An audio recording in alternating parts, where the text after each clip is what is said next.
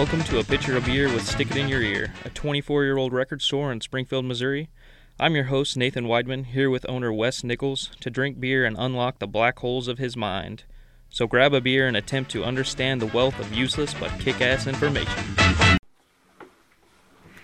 Alright, today is the day that starts the origins of rock. The beginning. We're going all the way back to. Before, before rock, before rock, we're talking. You know, even the 1700s. You're talking Renaissance music. You're talking music that was based on piano, harpsichords, uh, which turned as we became electric into organs, and organs, as we know, were the primary. Uh, uh, uh, abs- uh, the, the first origins of any kind, including drum, of the churches. And in church, you, you had gospel music. I mean, there was nothing that wasn't just strictly uh, related to religion at the time, and that goes back as far as as mu- music goes back. But uh, the the origins of rock, I always constituted as three different castes you had gospel, which is probably the origin of music if you don't include classical, but gospel and the blues, which was a dirty version, I've always thought, a little more raucous, racy version of gospel music, which was that the the Lord wasn't the only thing to sing to, but it was trials and tribulations and girls and death and and uh, sex and all these amalgams became a dirty version of gospel, which is blues. And then you had somewhere in the middle country, which was the probably a little bit more, um, not in a bigoted tone, but in a way to say a white version of the blues, where the, the white was all about the country and the, the farming and all that, whereas the, the black experience came from a different angle, and that angle included the slavery and the misfortune and the no money devil and everything that that that kind of made you fear the the strife of life. So you have these, you have gospel, you have somewhere in the middle, which is this country, and country sometimes had a gospel bend, but it sometimes had what became blues, a blues bend to it. And then you had the new music at the time, which was probably the turn of the century. You know, maybe from slave times as early as 1850s, 1860s, but one of the very first recorded realms was blues, which was Robert Johnson and uh, Child Ivory and all these early, early, early things that were just, I would say, stepchilds of gospel, uh, dark, dark gospel, which people sometimes would call the blues, and then uh, blues became blues became something that had a four four rhythm to talk in like musical terms, which became rock and roll, which is the one, two, three, four, rather than either a lazy um, waltz time, which blues and gospel both embraced, or or or or on the backside of a four four, and so rock and roll it was a natural evolution, which we know now as like the Burnette Trio, Chuck Berry uh, Little Richard, these origins. And if you if you want to be totally honest, then those guys were all steeped into when they grew up steeped into gospel music and so they get out of the church and they go fuck we're going to talk about the real things in life you know crime and getting stabbed and getting you know losing your girlfriend and and believing in the devil and this and you know so it just it was a it was a perfect storm in the the I would say the origins of rock 51 52 a, a perfect storm to create this stuff that made you dance you know and you know as we know now the first the the origins of white rock you know those first pictures of Elvis up there man they wouldn't show him dancing below the waist because they didn't want you to see the dick and the the, the butt sex and the, of rock and they, roll. the sex of what became blue well and I I think and there are several different uh people that uh, or or, uh, uh, bases that say it was it was originally called boogie woogie And the term boogie woogie came from literally from cemeteries. The boogeyman and woogie would say that's where you would go. And back in the day, to, quietly when you were teenagers, you'd go to the cemeteries, oddly enough, to have sex. This is a true true story. You can go back. So the boogie woogie was dancing on the graves or dancing near the graves, and then the blacks took that. And and I I, I don't know who came up with the term rock and roll was maybe Alan Freed, but there are other places that when when that came about maybe 20, 30 years ago that, that totally refuted that it was Alan Freed, that it was in basis somewhere in Alabama or Mississippi, that it had to do literally with a rock and and rolling down the street or something. There was a I I I, I can't remember the story, but I don't think it was some white guy in Detroit or Chicago or wherever Alan Freed was. I do believe it was it was a blues thing, and it was something you had to have this rock in your hand. And, and roll down, and, you, and it was a, once again it was this Robert Johnson thing, which we'll talk about here in a little while, of uh, making a deal with the devil. If you were rocking and rolling, if you if you rocked and rolled, you were really out there putting your fucking neck on the line. You know, you were you were really experiencing life. But uh, so that kind of that sets us up for what I think. I mean, that it's where everything starts. I mean, does it start with Chuck Berry? Maybe. Does it start with Little Richard? That there would be a lot that argue that he started it. Um, uh, the the Burnette Trio, which maybe had the very first rock and roll record. Uh, you know, Mule Skinner, and you've got all these things that were kind of hybrids of country and rockabilly. I don't even know where that really that the term. There would be a lot that would refute that rock and roll came along, or that rock was the hillbilly. That, that rockabilly was the stepchild of rock and roll, which was hillbilly rock, which was you know very now we know what rockabilly is, and it makes sense. But uh, then there was a song called Rocket 88, which was supposedly the first one, two, three, four, one, two. That was the set, that was the outline for what you and I know as rock and roll, which we all know as four four doom doom doom you know, just a rock song, you know. Yeah. But uh, yeah, it all really comes. People say, "Well, you don't like I don't like country or I don't like gospel." Well, you're saying you know, you don't like the the the the structure of what we now know as rock and roll because it all came, it came from those three yeah, the egg. those three factors. It was the egg. You can, it was you, the egg. Absolutely was the egg.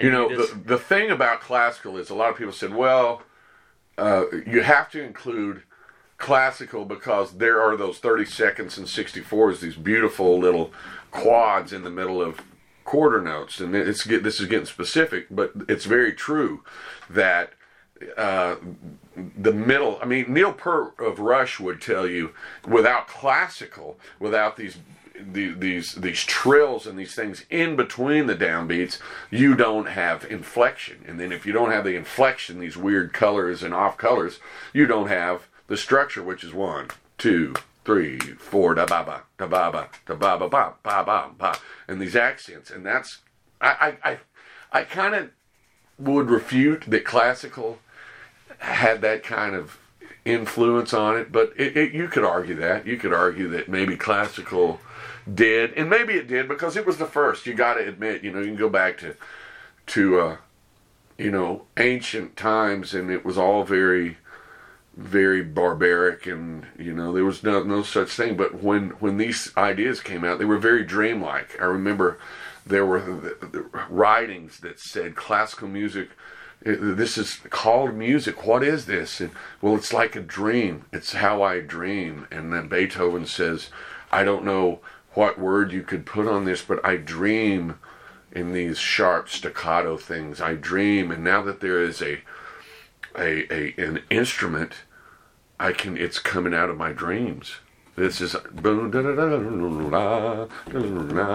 you know. And he goes, "This is I dream like this when I'm running, and and now I can put it because there are these strings and there are these these keys that I can." that I can say. I mean, that's a heavy, that's a fucking heavy thing to yeah, say. No, but no those words. are really truly the origins. The first harps, the first pianos, is actually executing your these guys, what they dreamed, what they feared, what they. The, the, but the biggest brick wall there is no words. It was stories with stories with no lyrics. And then- Absolutely. And then, the Good gospel and the Good point. the blues. This took it to, yeah, I'm going to tell you a story. a booking, a book, it- right? yeah, but right, right, right. But but you're exactly right. And before that, it was very only dreamlike, and then it puts you in a different place. Whereas, yes, absolutely, the first lyrics, and that would that's a great. Uh, when were, what were the origins of lyrics in music? That's a kid. I don't know if anybody's ever approached that. When were those? Had to be in probably late 1700s, early 1800s, later post Renaissance, somewhere in there, that people started singing and expressing that with, with voice. And that was a big, big thing at the time, too. But now, the thing about rock, even up to people look and sometimes see metal and, and the and the, the, the these vocal the what they call the growls and the the death metal vocals but it's really i mean if you get past the fact that it's it's a different intonation say, oh that shit that's just noise but it's really just an expression it's a grunt it's a it's pain it's the fear it's all that it's just in a different in a different cupboard, you know, and you open it, by God, there it is. Well, you might not. You might shut that cupboard and go to a different one. But I really, I mean, really, is it different? And how strange was blues when it first came along? That you talk, and Robert, that's a good place to start with the origin, the real origin of rock, which was Robert Johnson, and it was this cat. Uh, I'll try to make it quick, but he he was I think he was a 27 too. They all, all these rock guys. That's a weird one. We'll have a whole deal on 27s, but I think he died when he was 27. And according to American legend, he couldn't play. His father and his grandfather tried to get him to play this three-string guitar, and he couldn't play. And he wasn't good, and he kept trying in 14, 15, 16, 17, and supposedly ended up in Clarksdale, Mississippi and I've been there before, and now it's just the the crossroads is in the middle of fucking town, and there's like a church's chicken, and it's just so horribly, uh, uh, uh, you know, a uh, a corporate thing now. But back in the day, this was on the edge of town, and supposedly this cross where where this road meets this road, he went and said, "I'll give anything to God or the devil if I can learn how to play this instrument." And this guy shows up and says, Really? Will you really? So he says, There you go. And I'll be back. And so all of a sudden, Robert Johnson, and this is the story, which is obviously not true, but but in the, it's according to Hollywood, that's how it happened. So he he all of a sudden can play, and he goes and and of course, back in the days, this young virile black guy, so he's screwing all these these hot cats at the girls at the time, and he ends up in some place, I think in Greenwood, which is where he's buried, or maybe Indianola, which is where BB King was from, and he was playing there, and he had been seeing this bar owner's girlfriend or wife, and had been with her several times. And so this guy caught this bar owner caught onto it, and this is the real story as far as as far as I know. So he comes back for an engagement, plays a Friday Saturday, and I think he had been screwing around with uh, the girl again. Well, the bar owner spiked a drink, and he got horribly uh, poisoned, and boom, died like two or three days later.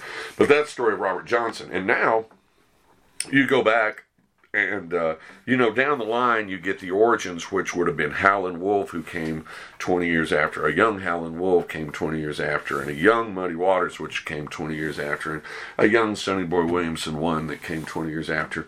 And they kind of created this presage to rock and roll. Because at that time it was still blues and it was still a poor man and predominantly a black thing that they would go and, and, and dance all night to these, these cats playing these little six string guitars and and uh, it was called the what became the Chitlin Circuit, which was the black circuit of the 30s, 40s, 50s, even through I think the early 60s when the, the Chitlin Circuit kind of ran ran its run, run because the white people started paying a lot of money and enjoying it. But uh, those guys precursed, and so these kids, these these seven, eight, nine, ten year old kids were listening to or lucky to go see in in a flop house or or sitting on, on at a grain store muddy waters and sonny boy and howlin' and and lightning. They were all these young 20 20 somethings and they would play anywhere they could get paid a you know a case of whiskey or you know ten dollars or whatever. And so there were these young cats like uh, little richard. His name was richard penniman. And they would and that really they they saw what he was what these blues guys were doing in 4-4 and then a little bit of of of, of time kind of allowed a little bit more of the of the instruments to mature. And then all of a sudden they had what became this boogie woogie beat this you know you don't want to talk about it but you know whites especially you know because it was all about sex and all about you know moving and dancing and which now we all all just you know it's G rated but back then that was an incredibly uh, risque thing. And you know I still stick to the fact I'm I've I've always respected a cat like like Elvis Presley, but we all have to realize the reason one of the main reasons he was so successful because he really never wrote anything. You go back and uh, my cousin Mae Axton, and we'll talk about that in a whole deal later, wrote Heartbreak Hotel. And she told Granny, my grandma, years later, we gave him a, a, a writing lyric, thinking that down the road he would never be around in 20 years. So we were trying to throw a little money his way. And so we gave him credit on a word or two. And so when you look at the credits on that, it will, it will say Axton uh, Presley. And I think she even gave writing credit to some cat that she was riding with at the time in, uh, in Tennessee. And but she said really he didn't. He hovered over the, the piano and said, "No, let's not go down on that. Let's go up on that."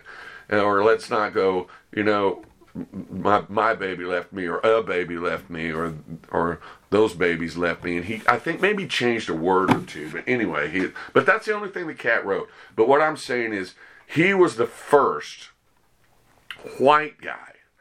And that's why it was such a big thing was because white America still had not totally embraced the culture of blues not by any stretch of the imagination blues and the hybrid of rockabilly or racy country, which I absolutely think Hank Williams Sr. had a lot to do with, uh, with really pushing forward the agenda of, of kind of lyrically something dangerous and cool, and which you know, mostly at the time, white America really understood Hank, the trials and tribulations. He talked a lot about death, drinking, uh, girls leaving, which was the white version of what Lightning and Muddy and and Sonny Boy and Howlin' and all these cats were. Yeah. You were, lose the you lose the sax, you lose the harmonica, you lose the trumpet.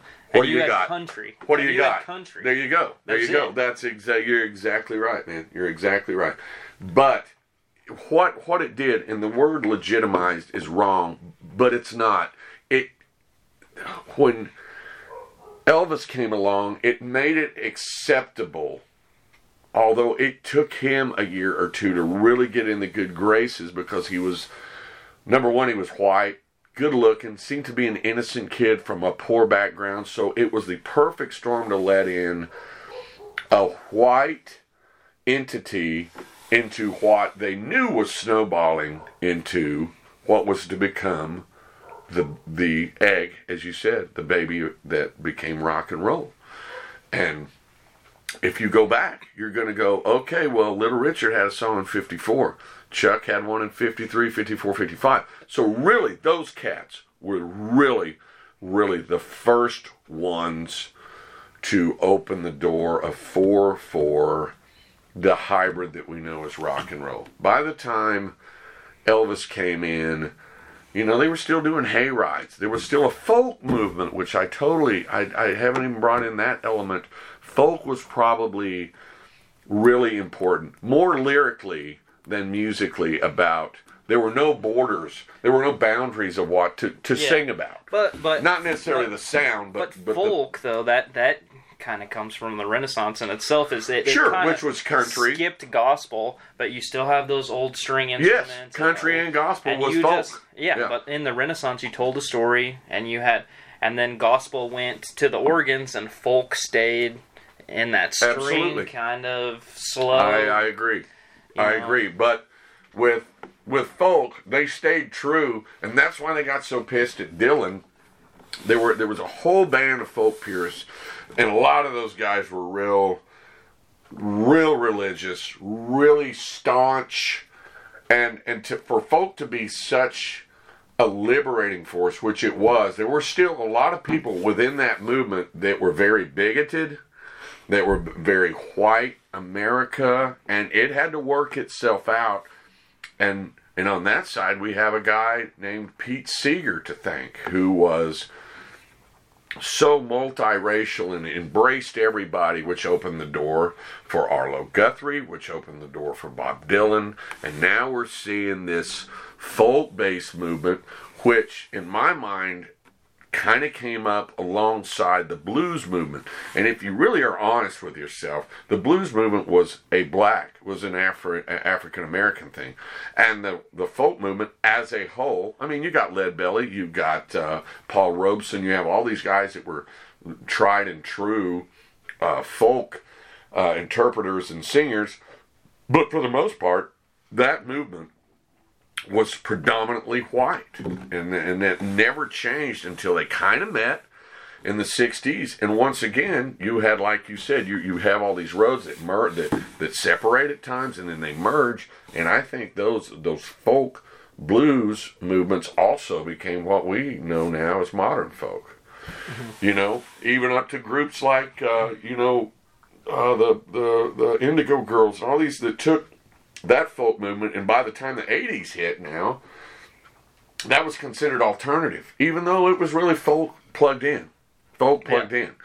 REM, another band that said, man, you know, you, we're REM, and you probably see us now and say alternative. And they really were kind of a face for 80s, 90s, what they call alternative music, which was just, you know, kind of a little more stripped down version of what had become overblown and overdone and and bastardized with disco and all that stuff. But they said, "Hey, man, you know, when we were kids, we were listening. The latest stuff was the Byrds."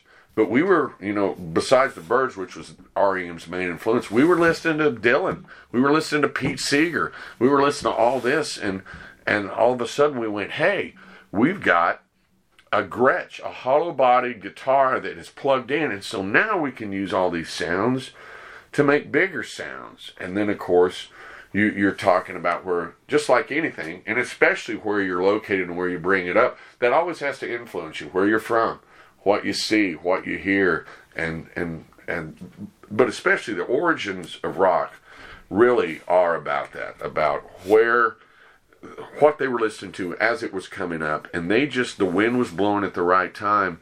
But I would say, if you ask me, the most underrated as far as creating the sound of rock, I still think we got one that's still living, Nate. That doesn't get the. Uh, and you know his his his work didn't have a huge body, but in the space of two years, the guy had seven or eight incredible songs that that are still mimicked.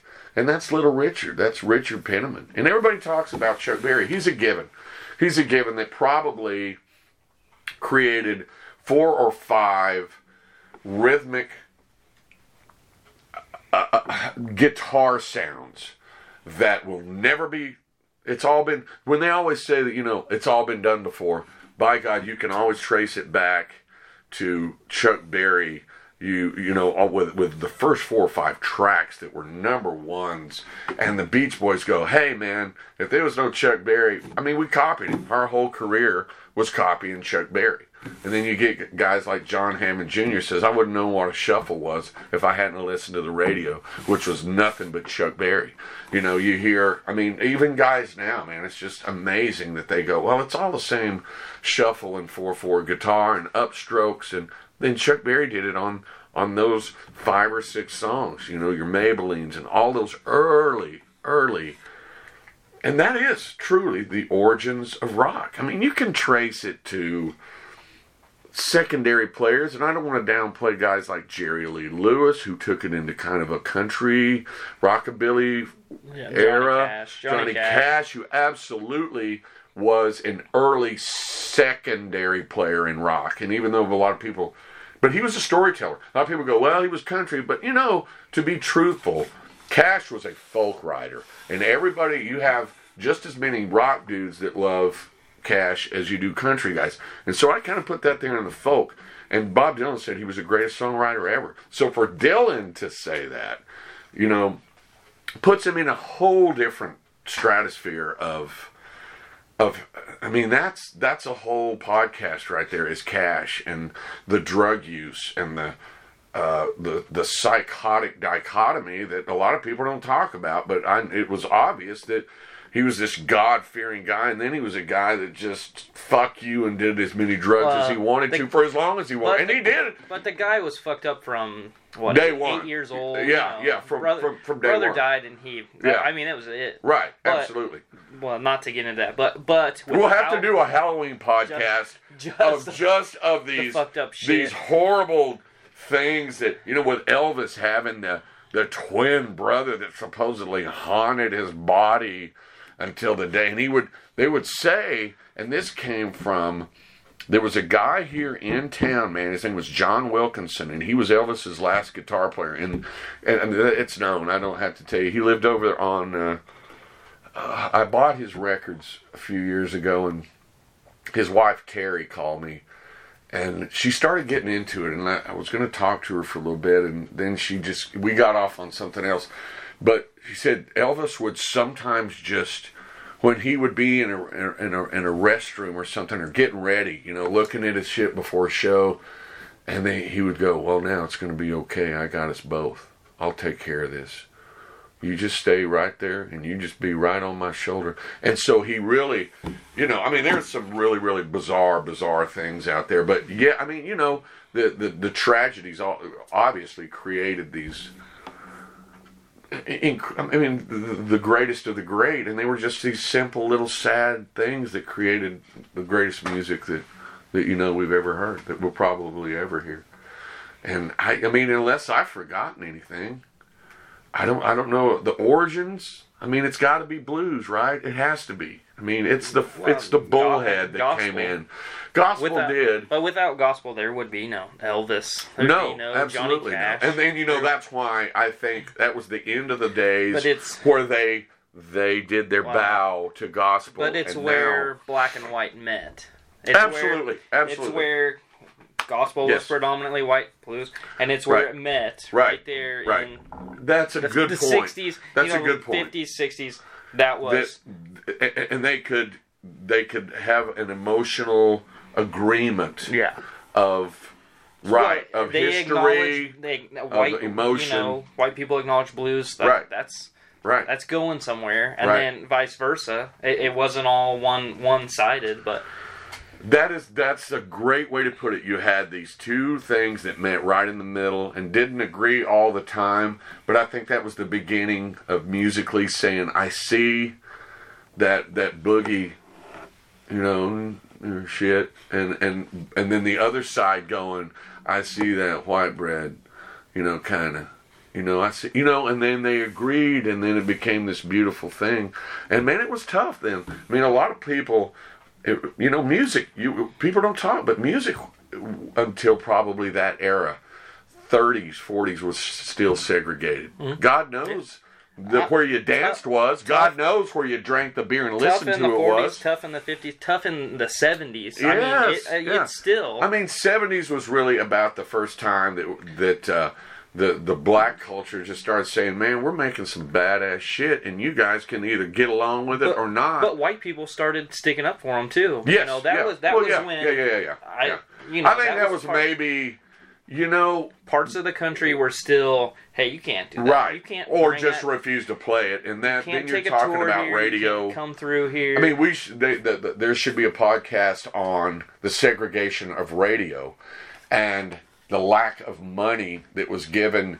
You know, if if radio was based then on what it is now, Muddy Waters would have been a millionaire in 1958.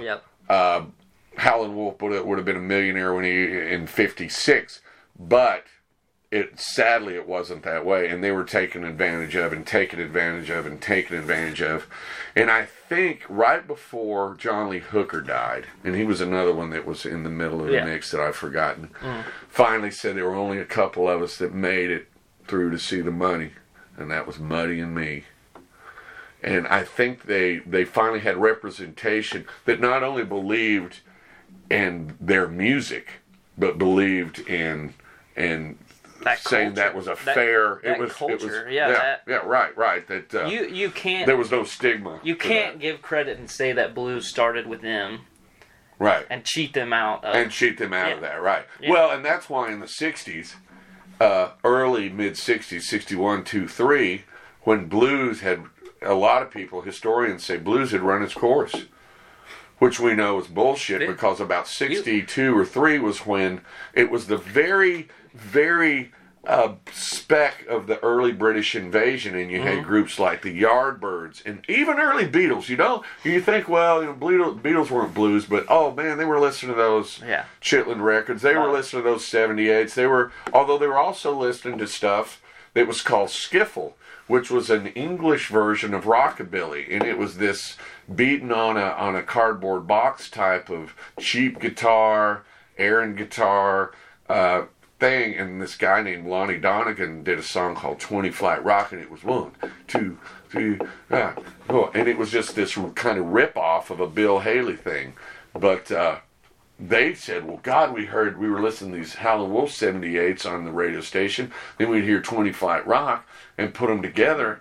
And that was, that was the Beatles. But in all things secular, blues and gospel created rock and roll, but without Absolutely it did. But but all these Fleetwood Mac, Springsteen started in blues without it it going, you know, repeating itself. Uh-huh. You know, we had rock and roll, Elvis, Johnny Cash.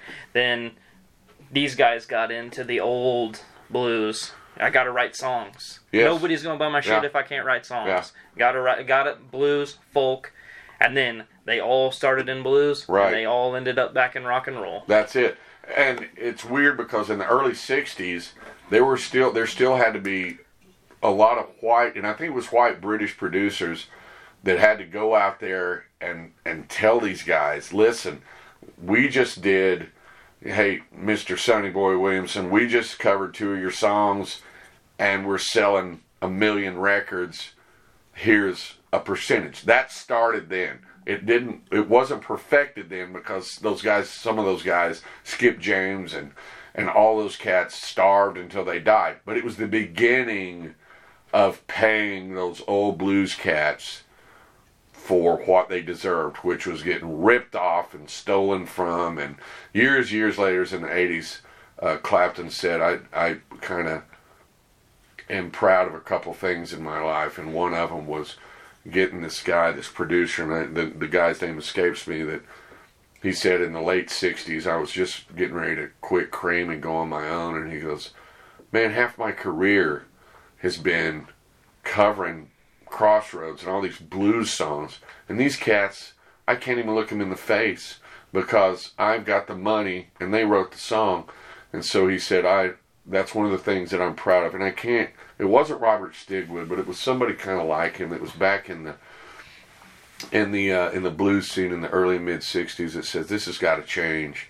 And so I think around '69 or '70 they made some kind of deal and tried to trace songwriting royalties to where. But by those by that time those guys were fucking dead, They're most gone, of them. yeah. But Muddy saw it. Muddy saw a little bit of the money, and John Lee. One of the he was it was on NPR like in the like not too long before he died in the late '80s, I think, where he says, "Hey man, there's only a couple." They asked him about money. He goes, "Hey, I'm fine now. I'm fine."